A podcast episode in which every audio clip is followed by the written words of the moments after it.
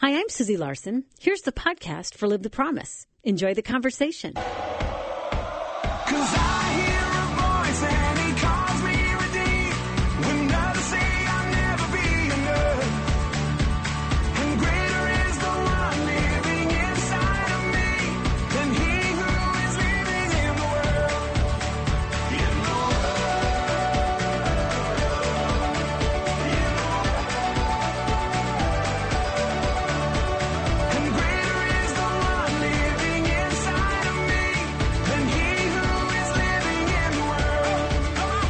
Good afternoon. Thanks so much for tuning in today. I'm Susie Larson, and this is Live the Promise, and we are here to help you engage in a strong and active walk of faith. So glad you tuned in today. Always glad to have you listening.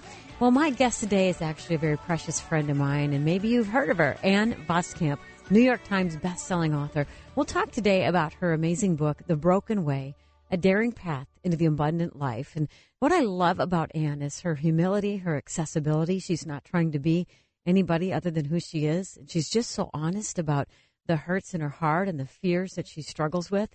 And she's so articulate when it comes to describing the love of God and how he meets us in our brokenness. So if you feel perpetually broken and you feel maybe even stuck in that place, Ann would say to embrace it, to wrap your arms around it, and then invite Jesus to meet you there. I'm excited for you to hear this conversation. We'll get her on in just a moment. A couple quick announcements. Super excited to tell you that our Faith Radio's Writers Contest is underway. It's running right now, taking submissions now through May fourteenth. God's gifted so many of us with talents. Maybe your talent is writing. We'd love for you to uh, sign up and do your best. You'll find all the information on our website, my faith radio dot com. Now, I'll tell you, the six winners will receive scholarship to our upcoming Writers Conference and a guaranteed one-on-one face-to-face appointment with acquisition editors from Bethany House Publishers. So those are two separate things, the Writers Contest and the Writers Conference. So I don't want fear to stand in your way. If you've got a desire to write, check it out on our homepage, my faith radio dot com. Look up the theme. Look at just the criteria. I think the word count is between seven hundred and one thousand. You can do this. I hope you'll join us. And then I hope you meet us at the conference this summer. So let me tell you about my guest, and I don't want to waste another moment. We'll get this conversation started. Ann Voskamp's the wife of one fine, down-to-earth farmer, a book-reading mama to a posse of seven, the author of the New York Times bestsellers The Greatest Gift and Unwrapping the Greatest Gift, and the sixty-week New York Times bestseller one thousand Gifts, A Dare to Live Fully Right Where You Are, which, listen to this, has sold more than one million copies and has been translated into twenty languages. She's a busy gal, and I'm so honored every time she gives us time on Live the Promise. Dear Ann, welcome back to the program. Oh, you're just my absolute favorite. I'm so thrilled to be with you. Wow, Ann, thank you so much. And you know this, and I know you love God's Word, and I'm wondering, is there a passage of Scripture you've been camping on these days that you can share with us? Hmm. I think I keep coming back. I'm a farmer's wife. I keep coming back to, to that passage from John that's telling us that unless a kernel of wheat falls to the ground, it remains alone. If it falls into the ground, it, it reaps thirty, sixty, a hundred-fold. I want that kind of life, Susie. I want a life that a life that yields, yields the most. How do I live surrendered, broken, and given to him? I think when, when Jesus talks about time, it's not something, it's just, my time has come, my time has come, my time has come. What does that mean? When Jesus talks about time, it means his time has come to be broken and given. His time has come to die. And when Jesus talks about time, time isn't something to be seized or held on to. It's to be sacrificed. It's to be like that kernel of wheat that falls into the ground. And if we will sacrifice and yield our time and our lives, then our lives will yield the most. We'll be the abundant life. It's like just... I keep coming back to it, Susie. How do wow. I live broken and given into a broken-hearted world? Mm, boy, it's a great question and something we all need to ponder. And this is something, you know, I've said on the show numerous times that, you know, I've lived so much of my life in fear. And, and I do believe God has continues to set the plow deeper in my soil and bring me, you know, from strength to strength and glory to glory. But one thing I've learned is when, when fears are triggered, self-preservation kicks in. And when oh, self-preservation yes. kicks in, kingdom life cannot happen. I mean, these two are not compatible, self-preservation and kingdom life. And what you're writing about is exactly the opposite of trying to save ourselves, right? You know what, Susie, though, I realize, and the broken way is is raw and vulnerable, and it, I'm I'm laying my own heart out there to say that so many times I have been the woman who cared more about my self-preservation than anyone else's situation, and and that's not gospel. The gospel isn't about protecting. The gospel is about I've been crucified with Christ. Therefore, I no longer live, but Christ lives in me. So I think I think we have to look at what's driving our self-preservation. Is it is it pride? Is it fears? Over and over again, I keep returning to it. If I can, if I can find my fears, I can find my idols. There's an idol somewhere that I need to break, that I need to destroy, so that I can become more like Christ. So I think I was finding so many times in my, my own relationships, and Susie, I'm the woman of chronic soul amnesia. I, I do this again and again. I'm like, wait, I'm self-preserving again. I'm trying to, to build up some kind of wall to protect myself. And that's not what Christ has called me to. He's called me to, I took the same pen where I wrote down a thousand things I was grateful for. Take that same pen and each day draw a small cross on my wrist. That's the form I want my life to take, the form of my days, the shape of my days. I want to live cruciform. I want to live shaped like a cross, broken and given. Without that, that self-preservation, because I'm hidden in Christ, my identity, my safety, my security, my belovedness is all in Him. I don't have to self-preserve because I'm preserved in Christ. Hmm. You know, and just I wrote this down. If I can find my fears, I can find my idols. And yeah. and, and for those who don't know your backstory, um, if you don't mind sharing a bit about it, and the reason I say this is because sometimes it is it's pride that keeps us from, from giving of ourselves, but other times it's honest-to-goodness fears come from honest-to-goodness trauma.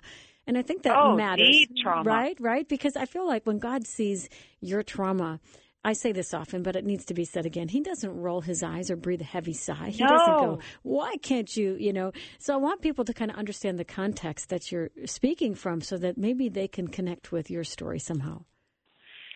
Yeah, um, I read about it, one thousand Gifts.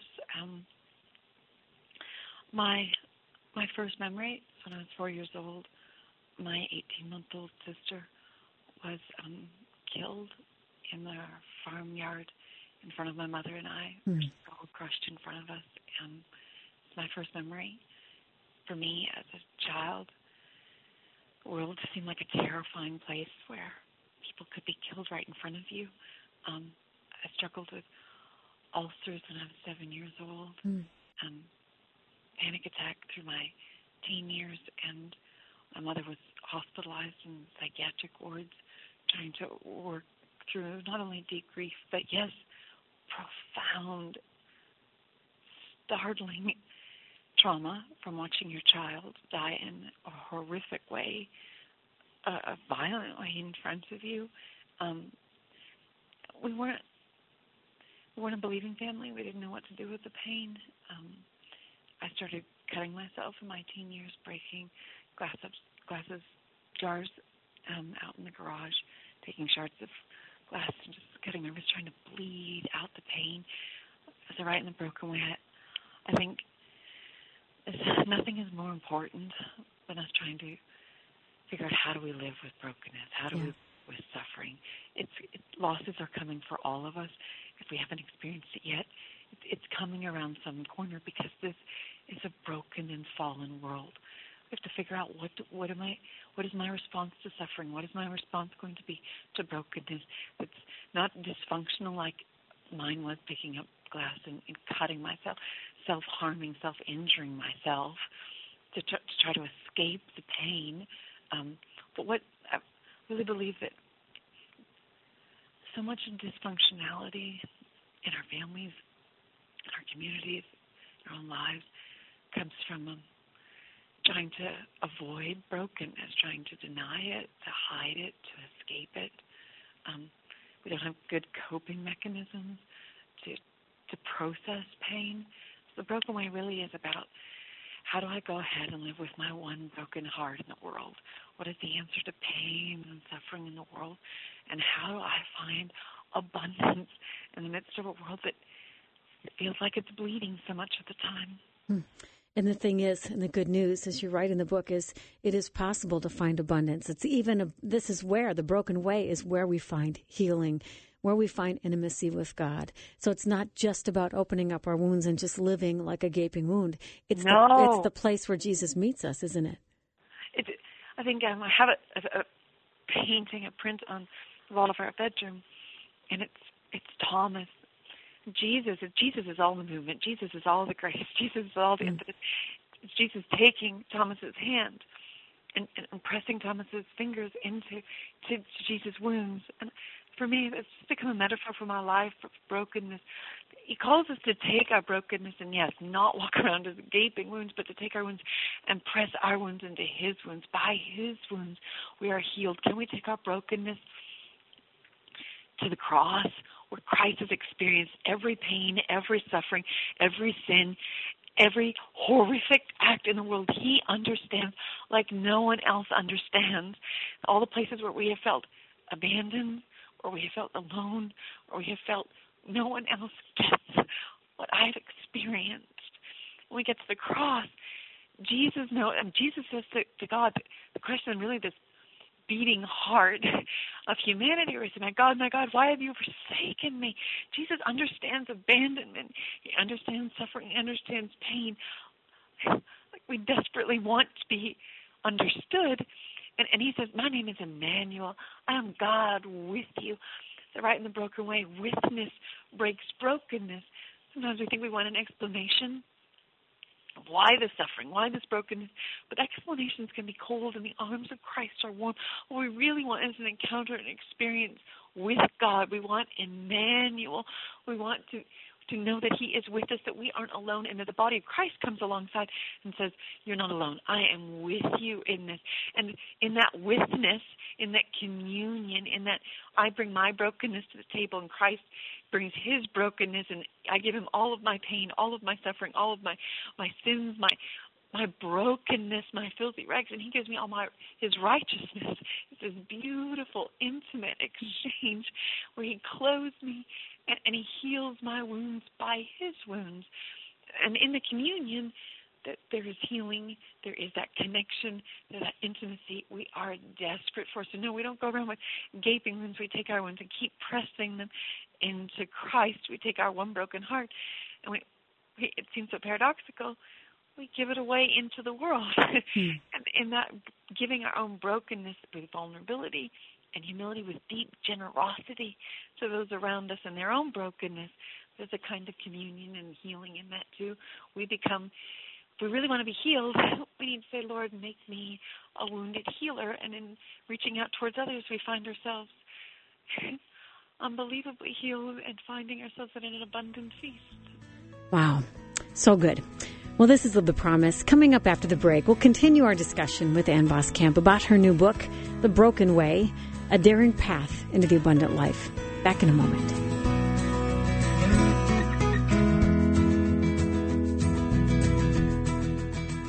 You're listening to an encore presentation of Live the Promise. To you, you have my heart. One of my favorite quotes comes from Graham Cook, and he says, you know what? God is not disillusioned with you. He never had any illusions about you in the first place. I just love that. I'm Susie Larson. This is Live the Promise, talking to my friend Ann Voskamp, celebrating the release of a brand new book, The Broken Way, A Daring Path into the Abundant Life. Daring to be known as someone who needed saving. Daring to be known as someone who needs redemption and mercy and healing and kindness. We all do. And I think to the degree that we can humble ourselves and open our hands, will we walk in that abundance that Jesus has so paid such a high price for? Love to get your name in on the drawing. Email me, Susie at my faith radio dot com. Dot com. Susie with an S, not a Z. Susie at my faith radio dot com. Name and mailing address. And then if you've got a question, you can include that as well. But you open the book, Ann, with a quote from Paul Miller. It goes like this. The very thing we are afraid of, our brokenness, is the door to our Father's heart. And, you know, this is the thing, and I don't want you to unpack that, but when you look at we're afraid. We want to clean it up. We want to numb it up. We want to make excuses or create a diversion and point to something else. First of all, what are we so afraid of? And then explain why this is the door to the Father's heart. I think um,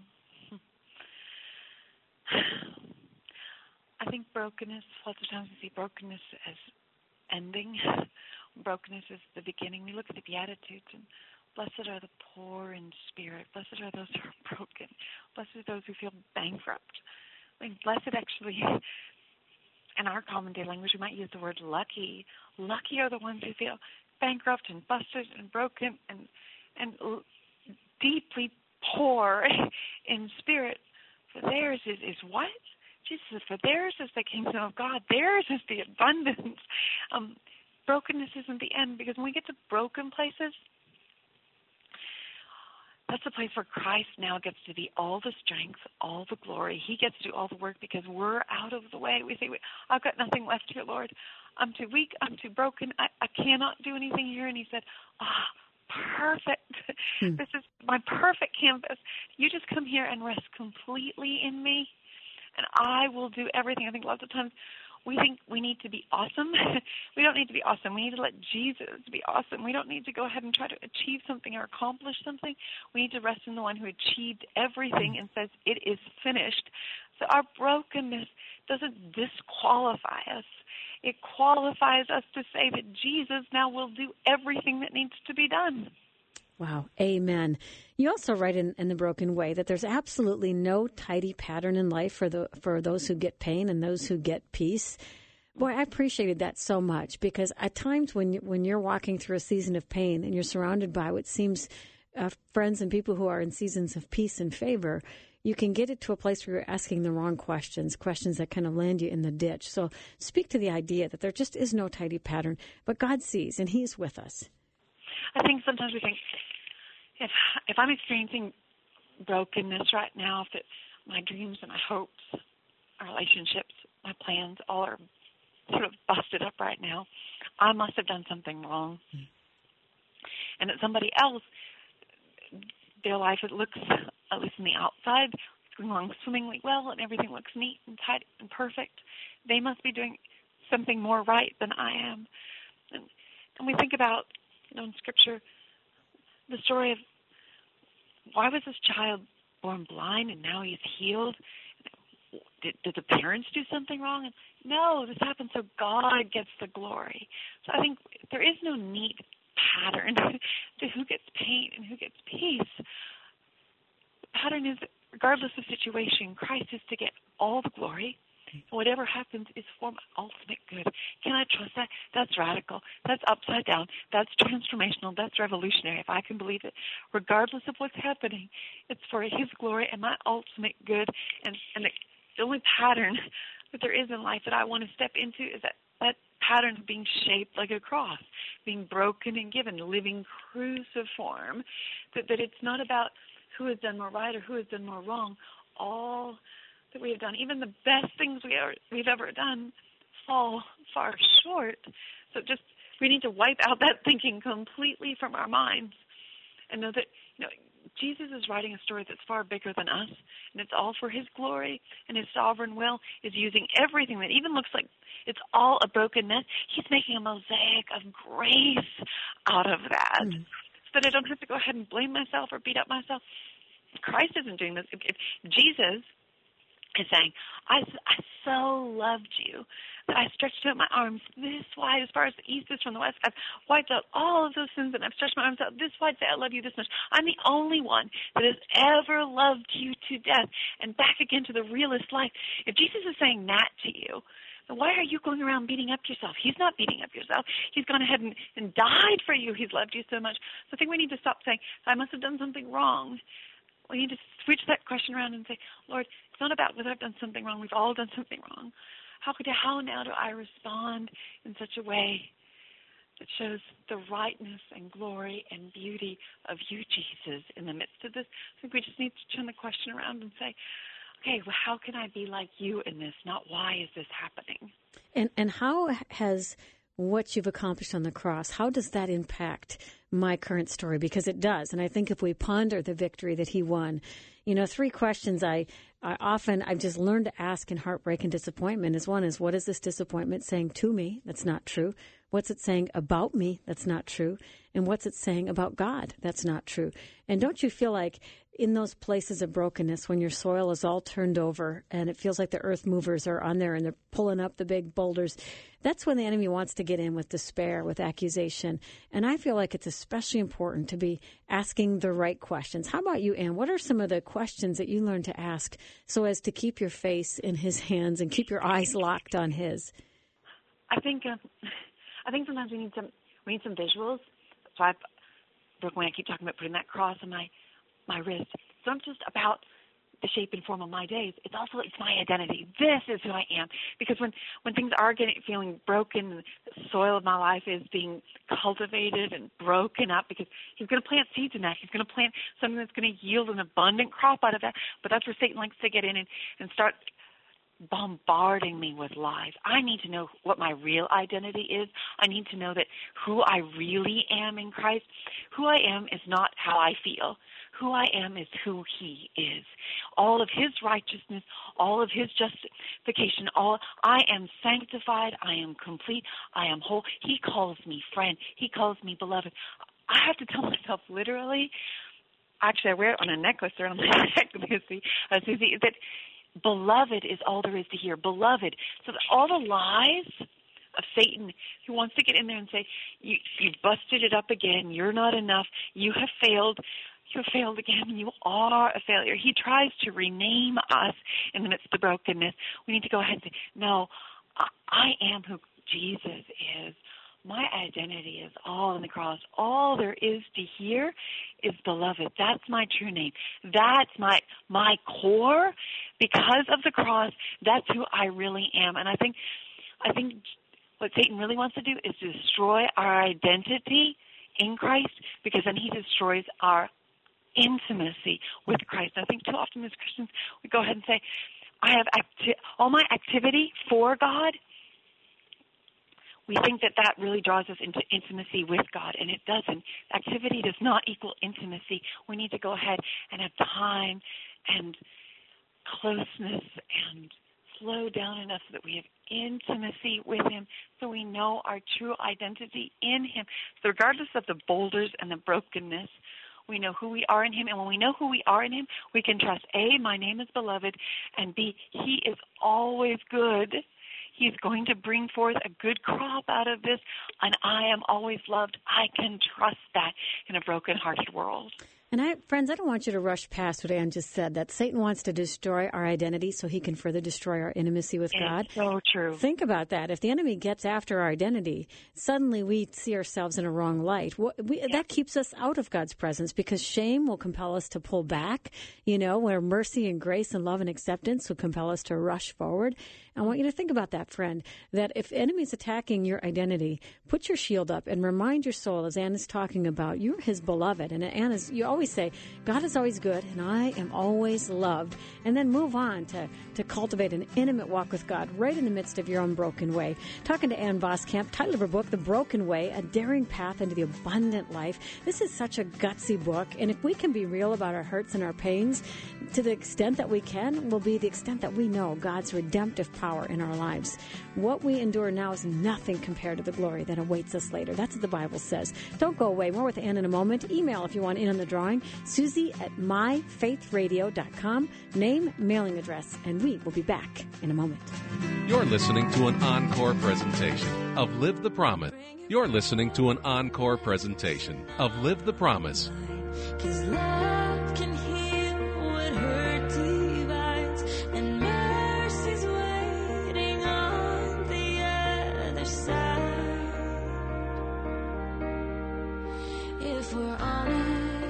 Bring your brokenness and I'll bring mine. Love that. Thanks for tuning in. I'm Susie Larson. This is Live the Promise. So honored and blessed to be talking to my friend Ann Voskamp, New York Times bestselling author, dear sister in Christ. Title of her new book, we're celebrating the release, The Broken Way, A Daring Path into the Abundant Life. If you'd like in on the drawing, got a few copies to get it out and into your hands, just email me, Susie at my faith radio dot com, name and mailing address. And if you've got a question for Ann, you can include it there, and I'll try to get to it during the show. So, Ann, a few years passed between one thousand Gifts and The Broken Way. And if you don't mind, and you just say as much as you want to say, But, okay, one thousand Gifts was a smashing runaway success. And I think people maybe from the outside looking in see smashing runaway success, but don't know about the downside or the hard side of success. I mean, and you're this private farm wife who writes, a prolific writer, but, I mean, you're really somebody who is more introverted. So this, I don't know that you probably were even prepared for that kind of a oh smashing success. Oh, talk about the impact that that success had on you, maybe some things people wouldn't probably automatically know, maybe even the downside of some of it. Yeah, I am. I am probably the most introverted person you've ever met. um, I think uh, sometimes we, we go ahead and we lay our stories out down on the altar, and we make our lives a living sacrifice, and we don't know what God's going to go ahead and do with that, and we have to live open-handed. And be like bread. God gets to choose how he breaks and gives that bread out into the world. I never expected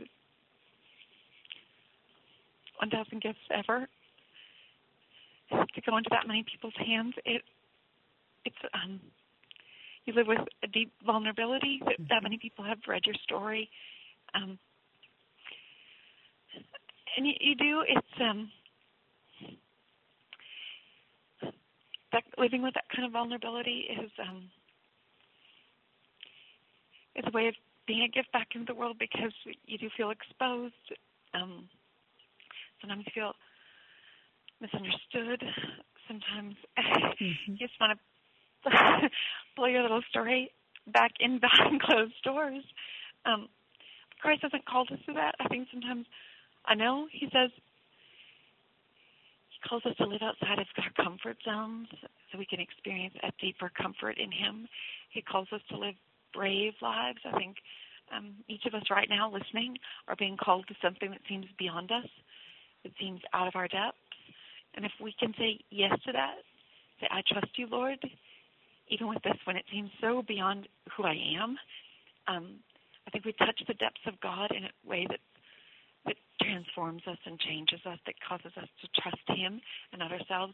Walking a life of faith requires us to go places that we say, I could never do that. And he says, that's exactly the point. That's what a life of faith actually is.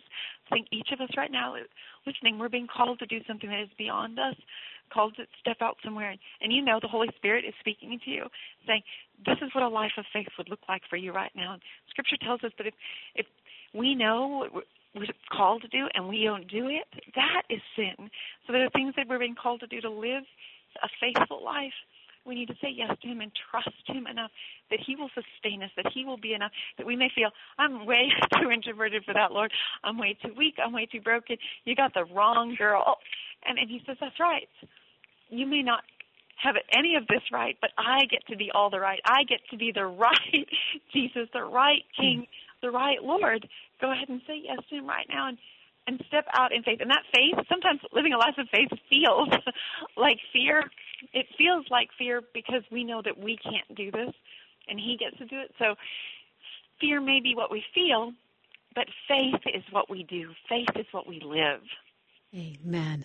I appreciate that so much, Ann. And I would imagine just feeling so out there um, when the, when the idea of the broken way starts to, you know, yeah. kind of pitter-patter in your heart. I, I just know for me, there's times where there's an excitement that God's giving me something, and then that other voice going, are you crazy? Are you nuts? You want to do this again? Um, it's so true, Susie, so true. But again, we obey. Uh, A life of faith says we're not our own, right? right. A life of mm-hmm. faith says that we belong to him, and he's all my protection. Mm. Shame is a bully, yeah. and grace is a shield, and I live shielded behind the infinite grace of Christ that covers all my wounds, all my not enoughness, and makes me enough. So, yeah, there's. I think, though, we need to give each other the gift of saying, I'm broken, and God calls the brokenhearted to be world changers. So we lay our brokenness on the table and say, here, I'm not perfect. I don't have it together. Anything that's good coming out of my life is only the, the grace, the love, the kindness of Jesus leaking through my brokenness.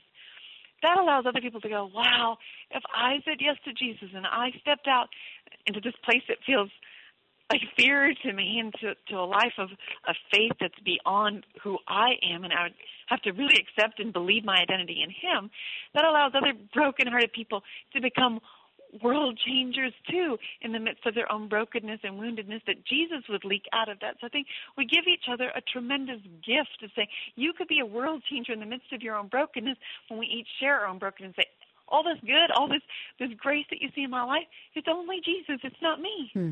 You know, just this weekend at this event, and I was talking about, you know, we come to Christ. If we truly are in Christ, we came to Him by humility, counting yes. on mercy and grace. Yes. It was the low door of humility yes. to say, I can't save myself. I can't jump yes. high enough. And Jesus came down, and I, I'm taking it. But somehow we rise up from that place and go, I got it from here. And we try oh, to. Oh, Susie, exactly. Yeah. And we put so much more weight on what we do than what Jesus has done. And yet it's the broken way that gives other people permission to go, like you said, well, if He can do that through her, He can do it through me. And yet we, we strive to save face rather than to embrace grace, you know? Well, one of the things you have, one of the t- chapters you titled, Remembering Your Broken mm-hmm. Pieces. I want you to talk about that call and the importance of remembering and even revisiting aspects of our lives so that we can walk the way and, and redeem that part of this, let Jesus redeem that part of the story. As a one thousand Gifts really explored, I really believe that that Lord's Supper is, is this this linchpin in, in our Christian faith. He asks us to do this over and over again. Come and participate in the Lord's Supper. Take the bread, give thanks. That's what one thousand Gifts was was really exploring, Eucharisteo. The Broken Way then explores, what does He do after He's given thanks? He breaks the bread and He gives it. And He says, do this in remembrance of me. What that literally means is make Christ present. What is He was broken and given in every situation. How do I make Christ present over and over again? I need to remember this. Look at that word, remember. I take brokenness, and it can be remembered. It can be made whole if I can step into every situation and make Christ present. What what really wounds us in lo- so many places in our lives is how we remember things in our past. Hmm.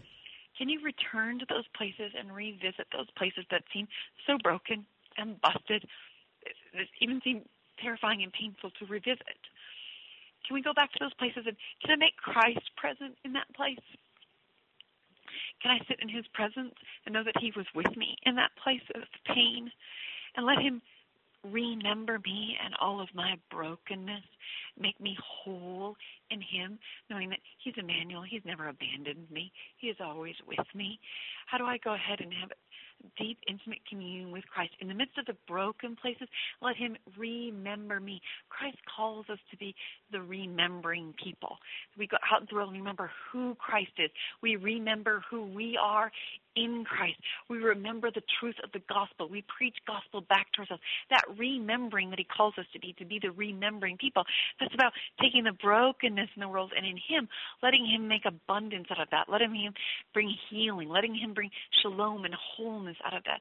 So constantly, how do I make Christ present in every situation? That's sort of reenacting the Lord's Supper over and over metaphorically in every situation. If I can make Christ present, if I can live cruciform, shaped like a cross, broken and given out into the world, that remembers a broken place in the world. We're called to go out into the world, look for the broken places, take bits of our own heart and allow Christ to fill that broken place in the world with bits of our own heart to remember, to, to heal, take those broken shards and, and remember them into wholeness again.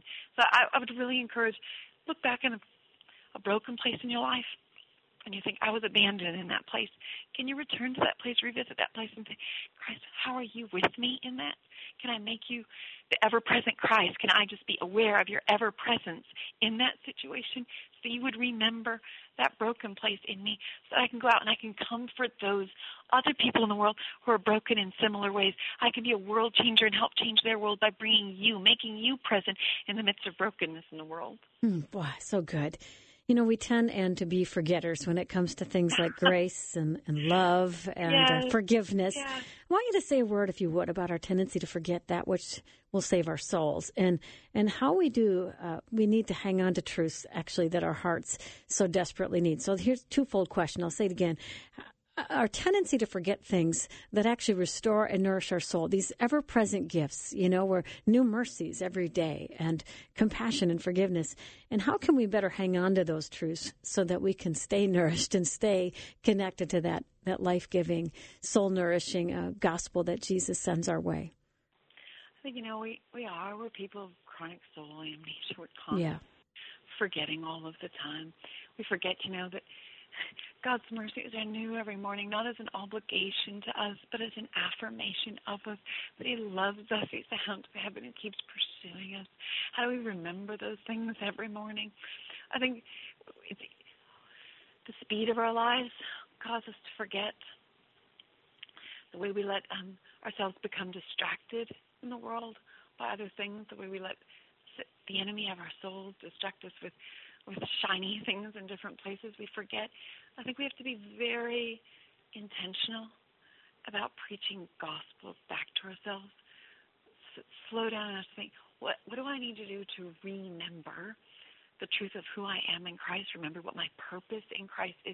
What does that look like? Does that look going, like going ahead and writing down who I am in Christ? I, I, I wrote it down on cue cards. I actually recorded myself going ahead and saying those verses about who I am in Christ. And I would listen to it every day at the sink for months till I had it memorized. So I, you're trying to rewire your mind to who you are in Christ. I think if we're if we're not we're called to be a remembering people, remember all those broken ways, we're going to need to be really intentional about that, because we are what we love, and it's uh, the world is constantly bombarding us with things to love that aren't Jesus. So we're going to have to slow down and say, I, I want to be about Christ. I want to have an appetite for Him. I want to love Him the most. I want to see the cross and Jesus as the most beautiful thing that I am drawn to and attracted to more than any other sh- shiny, flimsy thing in the world. So does that mean putting my phone aside for so many hours a day? Does that mean turning the radio off? Does that mean taking a Sabbath from news? Does that mean every day that I'm going to go ahead and, and take a walk out in nature and be still and know that He is God? What's one intentional thing you can do to break the noise, break the pace, break the lies that the enemy has in your head? Be really intentional about stepping into the abundance of His presence, so you sort of cultivate an appetite for Him. The world is constantly trying to fill us up with other things so that we don't have a hunger and an appetite for Jesus, so that we've ruined our appetite for God on a whole bunch of other things. Um, so, so that's going to require intentionality. We say, oh, I don't have time for that. Oh, but you can't have the abundant life unless you'll be intentional about breaking away from the other things and hungering for Christ. That might mean sticking a verse on your mirror or your steering wheel or on the back of your phone.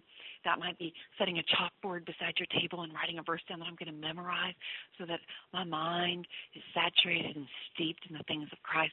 So I challenge you right now, what's, what's one way you could step into the abundant life? You know that, you know, I... I know the Holy Spirit's leading me to break away from the world and the distractions in this way.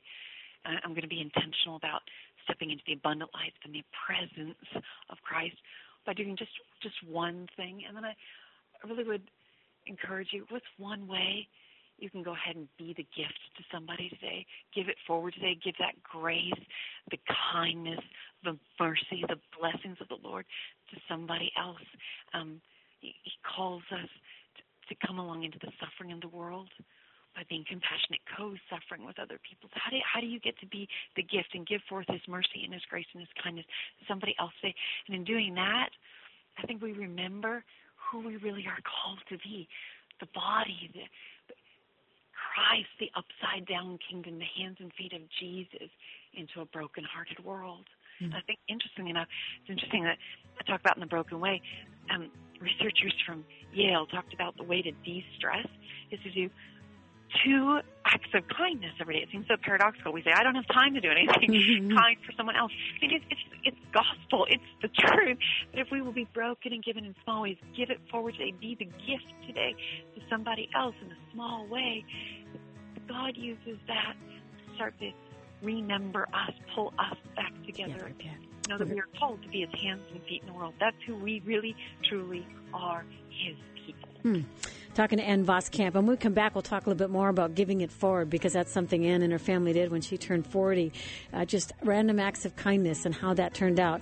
Also want to talk to you, Ann, about the scripture that says what we suffer now is nothing compared to the glory that will be revealed to us later, so we can have an eternal perspective in this broken way. Don't go away. More with Ann Voskamp in a moment.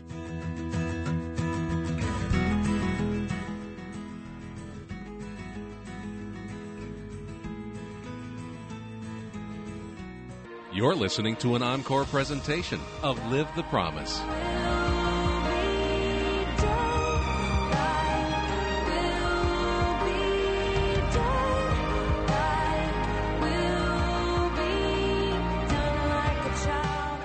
Thanks for tuning in. I'm Susie Larson. This is Live the Promise. Having a great conversation with my friend Ann Voskamp. She's a New York Times bestselling author, a farmer's wife, a mother of seven, and just a dear sister. Uh, title of her brand new book, The Broken Way, A Daring Path into the Abundant Life. And up to this point, Ann, we've been just talking about how really this is where the places where Jesus meets us, the places of our need. And uh, just some of the things we've walked through as a family in this last year has gotten me thinking a lot about heaven. Just loss and, and sickness and heartbreak and different things.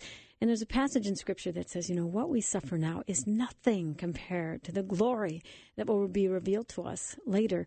Would you just talk a little bit about just what those ideas, there's several passages of Scripture like that, what they mean to you, what they've come to mean to you? I think sometimes we, our perspective seems to change. We, we look at our lives and we think, oh, but this is so painful right now, but this is just a fraction of our, the string, the rope of our lives that goes on forever and ever into eternity. So what I'm experiencing here, I, I want um, Christ to be glorified in me. I want to live a faithful, obedient life. It may seem painful right now, but I have all of eternity with Him, healed and whole, um, giving Him praises in His presence, being entirely and completely fulfilled beyond comprehension or understanding or fathoming. So I, I think we just, if I can go ahead and change my perspective, here is not forever. Here is but a blink. I want to live in a way that, um, as talk about in the book, um, think about eternity and live backwards from that. How do I want to live all of eternity, and then, then go ahead and make my decisions based on eternity? Boy, that's so good. Talk about your fortieth birthday and the whole idea of giving it forward. I uh, I woke up on my fortieth birthday and oh, just feeling broken, feeling like I had failed the people I loved in deep ways. I think sometimes it's not just the sense of how I failed, but has my own brokenness somehow been contagious? That um, my kids. My family somehow has caught my own brokenness, that I've passed it on to them, and um, my own falling short. And I, I just, I felt overwhelmed with just a sense of a failure. Um, and sometimes in those spaces, we can become very um, self-focused, interior-focused on our own failings, our own pain, and. Um, Lord, in His grace and His kindness, we've been reading as a family from Isaiah fifty-eight, that if you spend yourself on behalf of those who are oppressed, give yourself away, then your light will rise like the noonday. It seems so, so upside-down kingdom. I believe all the deep, realist truths are always paradoxical. Um, so I decided, you know what? I'm not going to focus on my birthday and and gifts, not gifts coming my. I really want to be the gift. I really want to give forward all the gifts and grace and mercy and kindness that the Lord has, has graced me with. I want to give that forward. So we gift blitzed our town with um, intentional acts of kindness. Mm. Um, that seemed like it was pushing an introvert out of her comfort zone.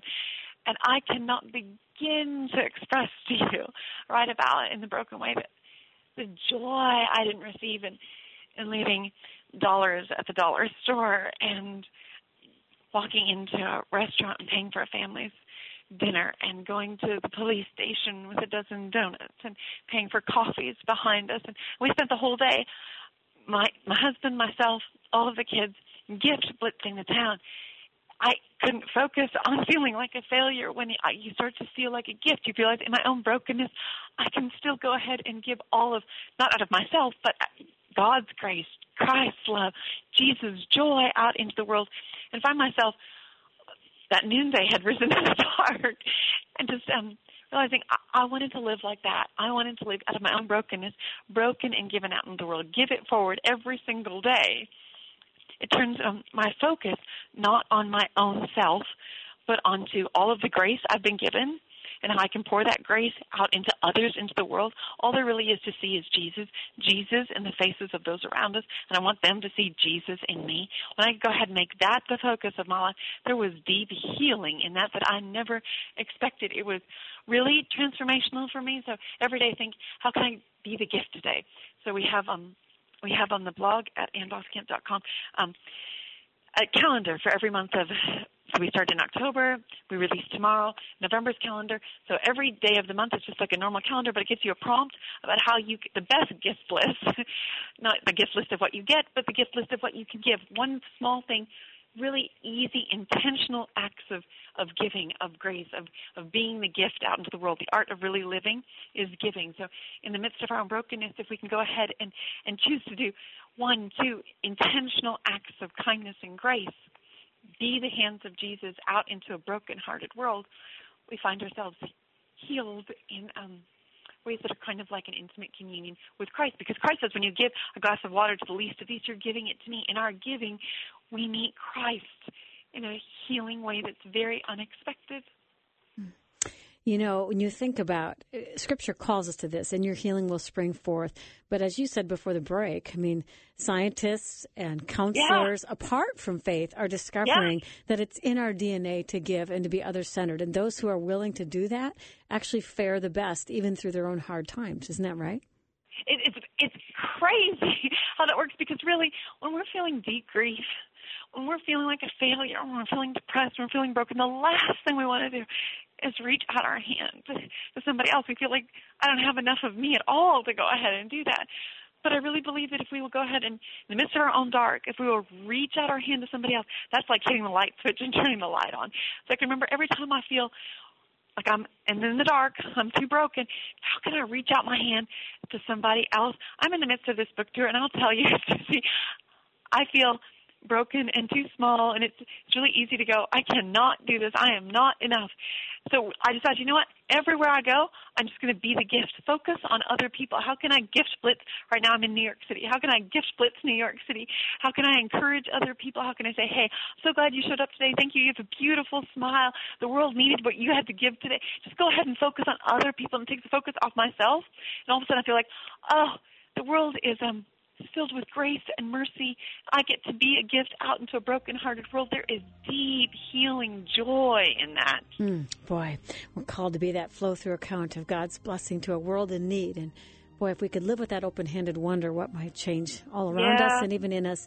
Well, Ann, I know, again, you're out in New York City, and yet you're making time for us. I'm wondering if we could wrap this way. If you would pray for that person listening today who's just in the, the dark night of the soul, would you pray for that person? Thank you, Susie.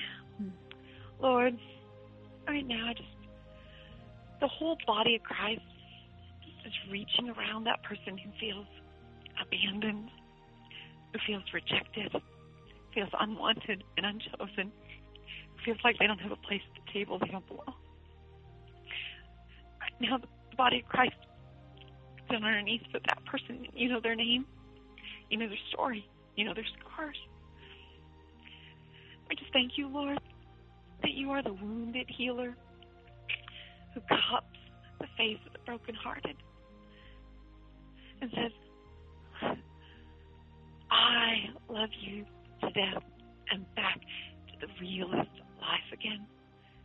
We thank you, Lord, that you are, and when we feel we don't even have the strength to do it, you find us, you find our wounds, and you press your wounds into our wounds, and you heal us with more of your presence, with more of yourself, that your arms are warm, and you draw the brokenhearted to the table. You say, the broken reed, that bruised reed you'll never break, Lord.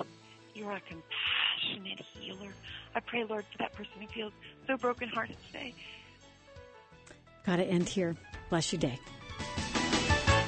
Thanks for listening to this conversation from Live the Promise. These podcasts are available because of listener support. You can make a gift now at my faith radio dot com. And thanks for sharing this audio link with a friend. Help grow the impact of the show. Also, if you would, take a moment to subscribe to the podcast today at iTunes or your podcast player, and then never miss a show.